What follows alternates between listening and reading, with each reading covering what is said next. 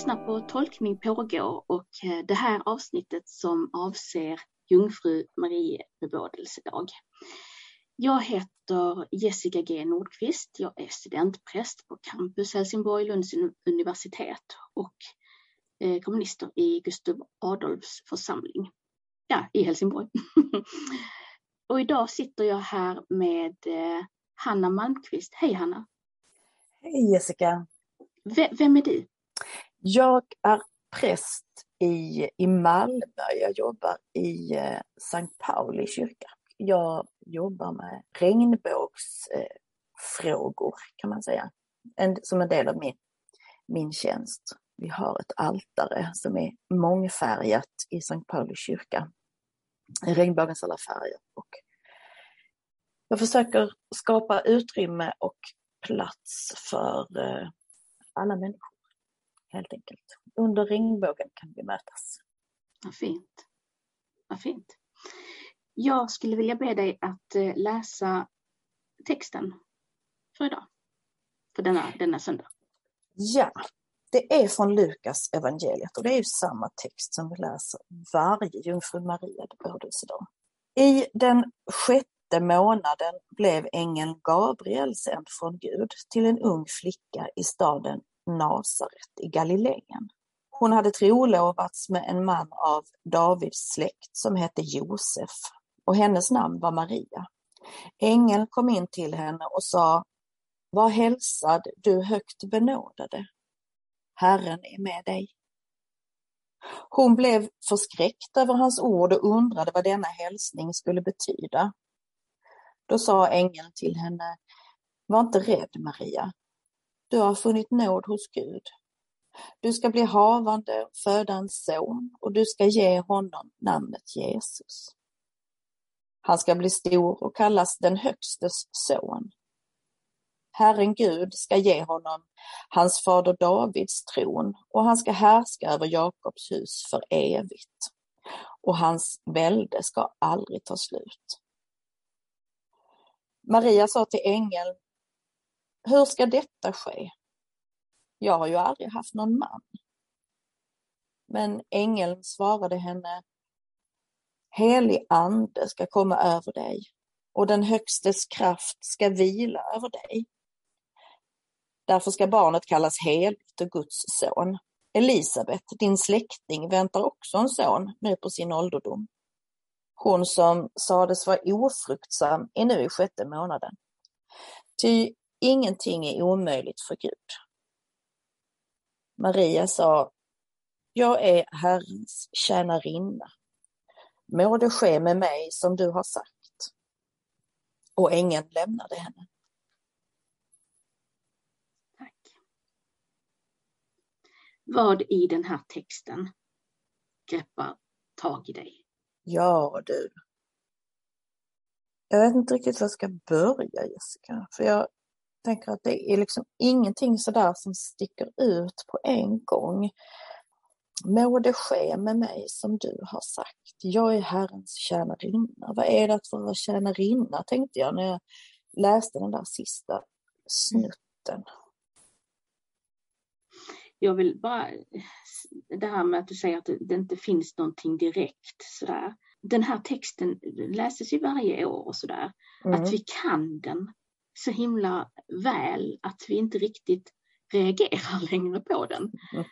Ja, för det, det var nog det första jag tänkte också. Oj, hur många gånger har, har jag inte sett när ängeln kommer in och säger Var hälsad i alla dessa julspel vi har gjort. Och det har varit eh, gamla lärarinnor och det har varit barn och det har varit, som ikläder sig rollerna av de här figurerna då, Maria och ängeln.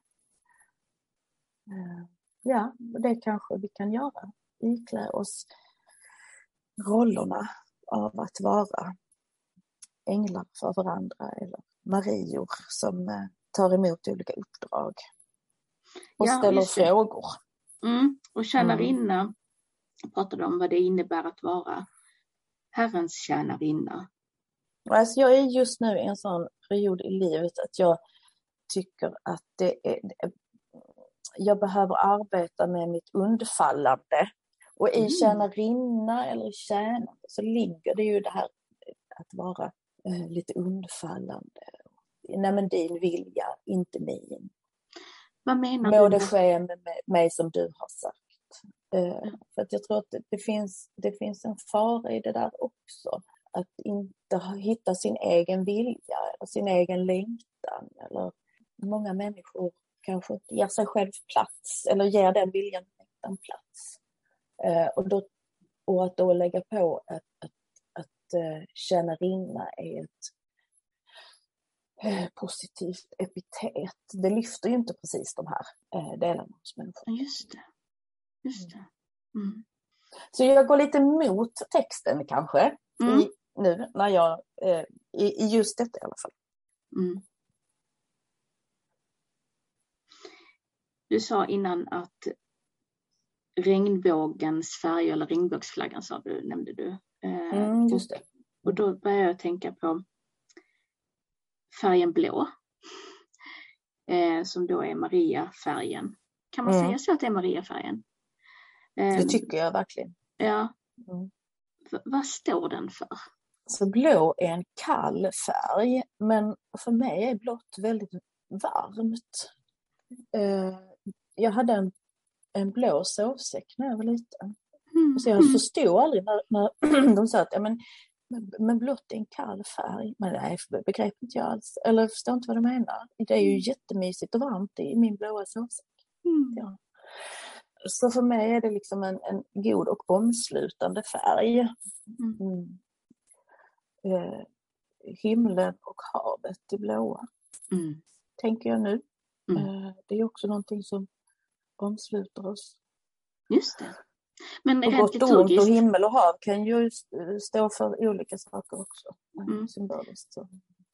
men rent eh, liturgiskt, vad, vad står den blåa färgen för? så dels är det ju en för, förfaste färg. Eh, men också Marias färg då. Att, Mm. eh, och det, helt enkelt så gav man Maria blåa kläder eller en blå outfit för att blått eh, också var en färg som var svår att plocka fram. Ja, just det. Det är svårt att skapa så att det är liksom exklusivt och, och fint. Och lite Extra heligt. Ja. Mm. Mm. Och himlens färg tänker jag att det är också. Är det här eh, Elisabet då, din släkting, inte Mm. din utan det står så här, Elisabet din släkting väntar Mm. också en son Mm. nu på sin ålderdom. Hon som sades vara ofruktsam är nu i sjätte månaden. Är det här eh, de eh, ofrivilligt barnlösas evangelium? Eh, jag förstår hur du tänker. Är det de ofrivilligt barnlösa? Så jag, alltså, för, för mig är det så förmätet att säga eh, vad, vad, vad ofrivilligt barnlösa eh, ska tänka, känna och göra. För jag vet bara att det är fruktansvärt att, att inte eh, bli gravid eller att få upprepade missfall eller att inte, inte få det barn som man så oerhört eh, länge har längtat efter. Eh, jag är inte säker på att bara för att, att, att eh, Elisabet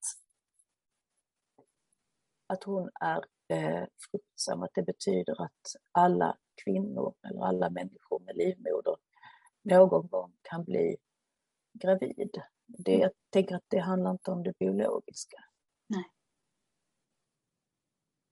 Just det. Det biologiska är viktigt. Men någonstans så tänker jag på föräldraskap snarare som den som byter blöjor och den som, eh, den som klappar på pannan och nattar och sjunger godnattsånger. Mm. Det, det, det, det, det är den som är förälder. Mm. Ur den aspekten så är det ju mindre viktigt att, eh, att ha samma gener. Mm. Mm. Ja, jag har tänkt mycket på det eftersom jag själv är adopterad. Just vad är föräldraskap? Vad, vad är det biologiska? Och jag tror att jag har haft ett försvar inom mig, ehm, ett psykiskt försvar, som handlar om att nej, gener betyder ingenting och ehm, min mamma, alltså min adoptivmamma, min mamma är min riktiga mamma. och eh, nästan försökt att ehm, trycka bort min bakgrund eller min historia för att jag tror att det handlar om att det är för smärtsamt att tänka att det, för, det finns en annan kvinna på andra sidan jordklotet som har eh, varit i födslovärkar och har fött mig. Mm. Mm. och eh, har då också eh, ammat mig.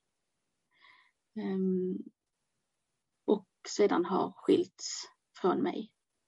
Eller jag har skilts från henne.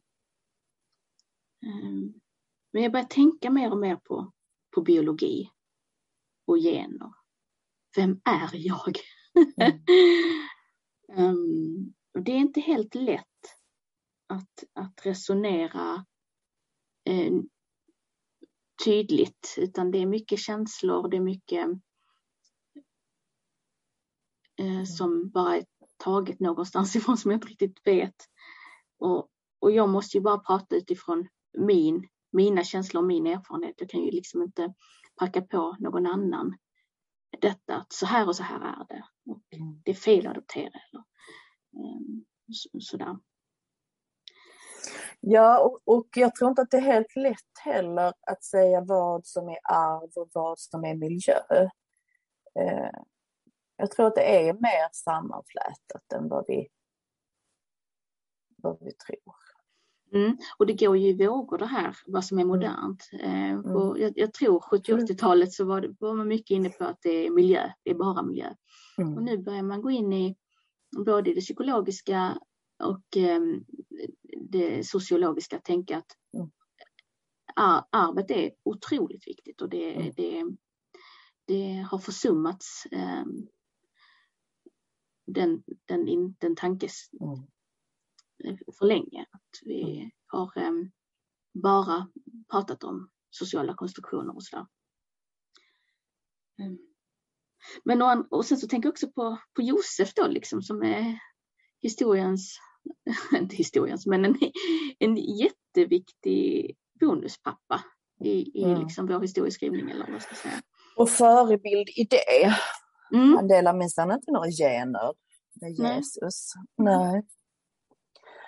Eh, men han har ju också en, en viktig roll. Det är precis som att han glöms bort här efter. Mm. Eh,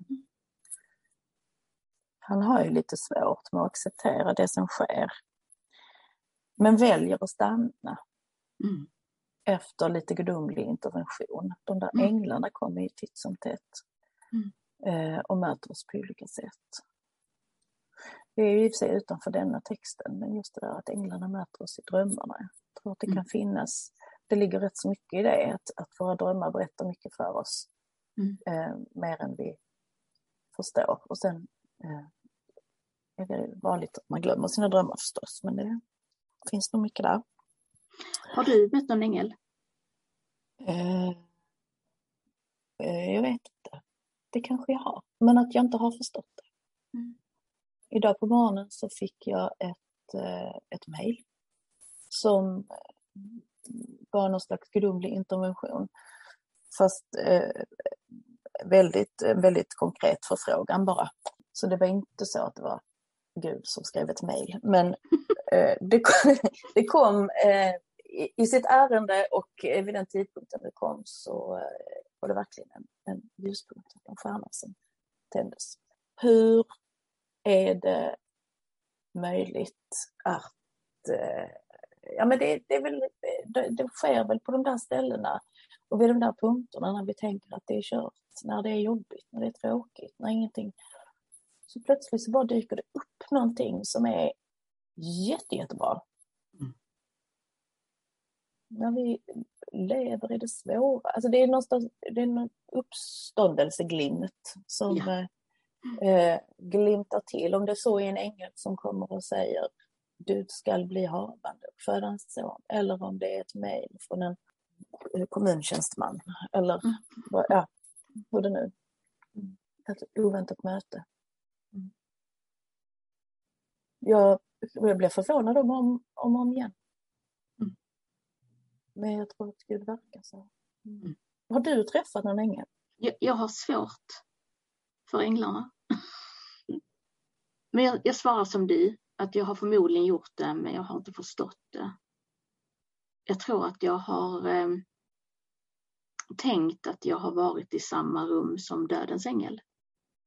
För att skapa ett narrativ om vad det var som hände. Mm. När min närstående dog. Vad det som hände. Att jag behövde eh, tänka att det fanns någon eller något mer där i rummet än, än bara jag och min kära. Men eh, jag kan vara lite avundsjuk på människor som, som har de här berättelserna. Mm. Att de möter änglar och att änglarna ser ut exakt så som de beskrivs i Bibeln. Med, eh, det står kanske inte här med vita skinnande kläder, men att, att de har den här uppenbarelsen som finns porträtterad i den Ja. kyrkliga konsten. Ja, det finns ju, ja precis, det är lite olika bilder tycker jag. Dels är det ju de som har en massa hjul och det slår ut eldslågor och har ögon åt alla håll och alltså, som, som vaktar himlen. Eh, och sen i, Daniels bok tror jag det är han som såg ut som en människa.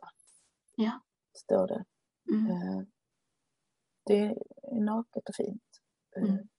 Tycker jag att det finns liksom olika aspekter av dem. Men är, hur är det med de här med vingarna? Har inte vi hittat på dem själva Mm. någon gång i, i, i tiden? De som vaktar barn som går över en bro. Mm. Typ. Mm. Mm. Mm. Eh, Det- ja, men jag tycker att det, du, du, du sa någonting om, om, om dödens ängel som var i rummet. Eh, tänker du det att det är en ängel som, som liksom bär på vägen ut ur tiden då? Ja, precis. Mm. För jag tänker att ängeln bär ju, här i Maria-texten, eh, när ängeln möter Maria, så bär ju ängeln livet in i tiden. Ja. I den Mm. här... Mm. Eh, och de kanske är där, i närheten av eh, där gränsen mellan vår värld och evighetens värld är lite tunnare och där det är ingångar och utgångar. Så. Mm. Så eh, kanske där änglarna är helt enkelt. Och kollar av så att det blir, rätt gjort. Mm. Om jag går in i liksom känslan som Maria kanske har när hon förstår att, att hon är gravid. Då skulle det kunna vara så att hon får liksom en utomkroppslig upplevelse eller kanske disassocierar eller på något sätt Mm. inte är i sig själv. Och att det kan vara känslan av att det är en ängel som kommer med eh, informationen om graviditet. Det är ju, det är ju rätt så skakande när man inser att man är gravid. Eh, tänker jag. Shit, Mm. shit, shit, shit, shit, åh nej, eller åh ja, eller jag menar va? Ja, och sen finns det några som reagerar tvärtom. Mhm, Nej, fy fasen. Jag, Mm. eh, alltså det här att bli, bli gravid eh, kanske är det värsta som kan hända. Ja. Mm. Så tror jag att det var för min biologiska mamma. Ja, Det var det värsta som kunde hända. ja. Mm. Jag vill fråga en massa mer frågor om det, men jag vet inte om detta är platsen för det. en avvägning. Ställ frågan så får vi Mm. se vad som händer. Jag undrar ju vad du vet om din biologiska mamma, om du vet att det var så, alltså hur hennes förhållande var. Mm. Hon var väldigt ung. Jag tänker ju att hon är hon var i ungefär samma ålder som Maria. Mm. Vi säger att Maria var 14. Jag tror min, min biologiska mamma var 16. Mm. Och hon eh, blev våldtagen. Mm. Av en äldre man. Mm.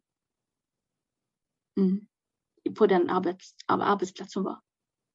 I det hushållet som hon arbetade. Mm. Det är vad som har ehm, vad som jag har fått fram eller har förstått. Um, och när jag fick reda på det, då var jag kanske 11 och då fick, eller 10 var jag nu. Och det var min första existentiella kris. För att en 10-åring, en 11-åring sa på den tiden, eller det kanske man inte vet idag heller, men då visste man inte vad våldtäkt var.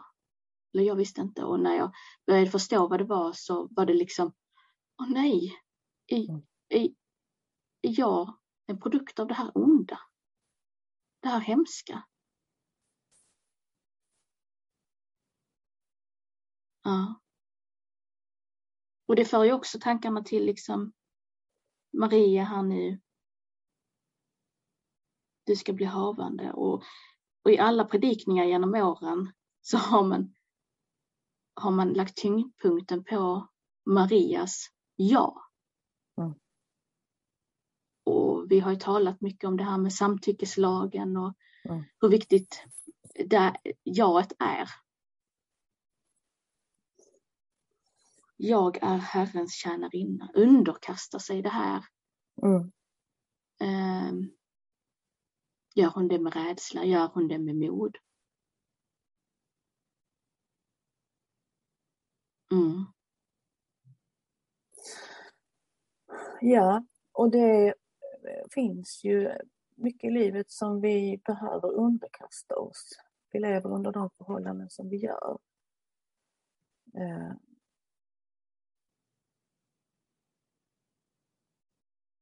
Hon säger ju inte ja. Eller säger hon ja? Må det ske med mig som du har sagt. Ja, det säger hon. Ja. Står det här i boken. Mm. Hade, hade hon kunnat säga nej, nej, nej, nej, nej. det här kommer inte, nej, det, det här vill jag inte. Hade, eller då hade det ju inte blivit en berättelse kanske, men... Ähm... Nej. Ja, nej väl. Ja. Ja, för, för, för, hela berättelsen också, det handlar ju också om att, att förstå um, hela um, att Jesus är också Gud. Sann Gud, sann människa. Det här är ju mm. liksom uppbyggelsen till förståelsen av Jesu natur, hur vi ska förhålla oss till mm.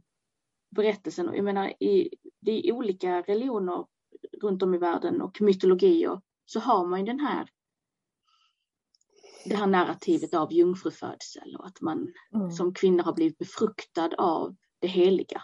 Mm. Så det här är ju inte en, en unik berättelse egentligen.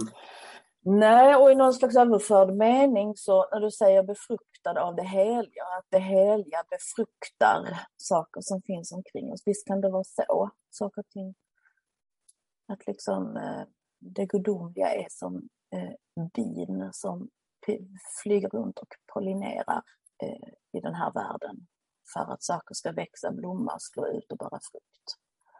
Det är väl eh, att befrukta. Sen tänker jag att den här berättelsen också är en, ett uttryck och en berättelse som vill berätta att det har hänt, att det är något alldeles särskilt med Jesus. Eh, mm. Att han är Guds son och att, mm. att det är den berättelsen vi eller att de orden är satta på det för att förklara hur exceptionellt det här är.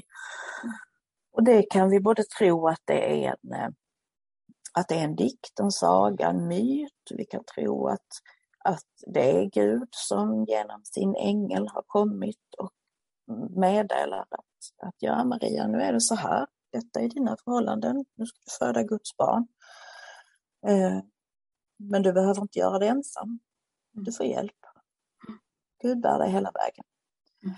Eh, vi, kan, vi kan tro på båda sätten för det finns plats för det. Ja. Eh, men jag tror också att kanske är det intressant att fråga sig vad, vad är det Gud befruktar i våra liv? Mm. Vad välsignar Gud i vårt liv? Vad ska man, vad, hur ska man säga det med vanliga människoord? Just det. Eh, så, eh, in, vad, eh, vil, vilka vägar öppnar Gud eller vad utvecklar Gud i ditt liv genom att ge en liten gudomlig spark? Mm. Är det ett sätt att ta hand om sig? Det är ett sätt att vara gudstjänarinna, att, att vilja öppna ögonen för hur Gud befruktar mitt liv. Mm. Andras liv. Gud befruktar tillvaron, olika saker och ting. Mm. Eh, en hållning som inte är av underkastelse, skulle jag säga. Utan en hållning då, att för gudstjänarinna skulle vara en hållning av att vara uppmärksam. Eh, Ja. Ja, okej. Ja, Tänker jag. Rakt ut i luften.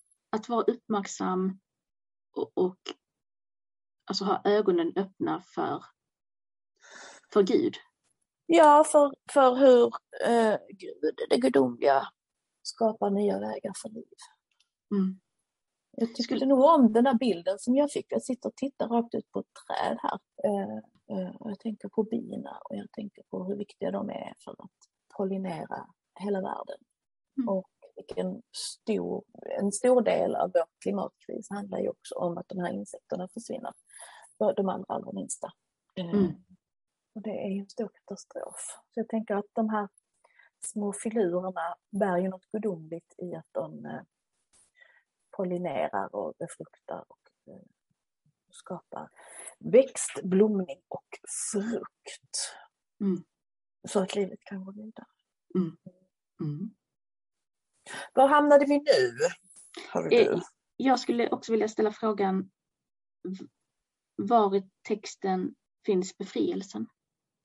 Om det nu finns i denna, just denna texten. Det kanske inte finns ett befrielsebudskap här.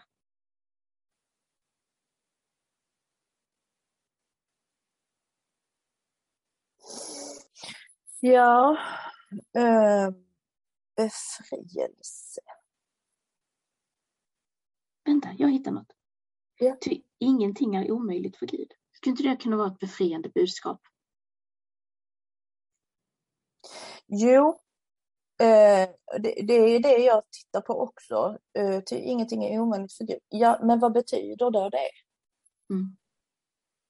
För det finns så himla mycket som är omöjligt och det är ju klart att ingenting är omöjligt för Gud. Gud kan gå på vatten och Gud kan liksom ta sig genom tid och rum och eh, Gud kan förlåta precis alla synder och skulder och Gud kan upprätta världen.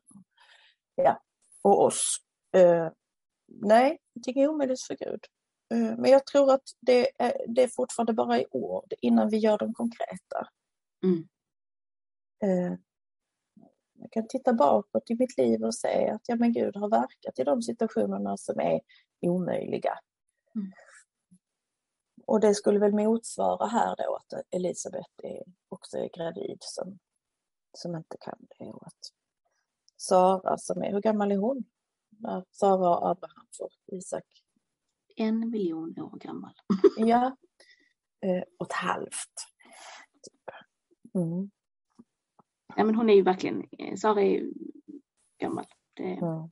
Ja, men det är väl där som eh, Gud kliver in och eh, där det är omöjligt så gör Gud det nya mm. möjligt. Mm. Är det någonting mer som du skulle vilja ta upp? Att det ändå är så att det finns texter som återkommer om och om igen. Att vi är insatta i det här kyrkoåret som snurrar på. Det är någon slags form av nåd som bär. Mm. I fastetiden så dyker Maria upp och säger ja, må det bli så som Gud har sagt. Att vi hela tiden befinner oss i, i någon slags julform, Mm. skeende som, Mm. eh, som Gud kan bry, bryta in i lite då och då. Och att formen, att liturgin, att kyrkoåret eh, faktiskt bär oss. Mm. genom pandemi och krig i Ukraina. Ja. Så har vi detta att klamra oss fast vid som en trygghet. Ja. Att vissa saker är som det alltid har varit. Mm. Mm. Och så får vi tolka händelserna runt omkring oss med rastret av våra texter och, och våra traditioner. Mm. Men, men också vara kritiska i dem och våga Ja, sätta, ställa frågorna. Och, och vända på, Ja. vända på dem. Mm. Mm. Då vill jag tacka dig, Hanna. Tack det här samtalet. Jessica. Tack så mycket.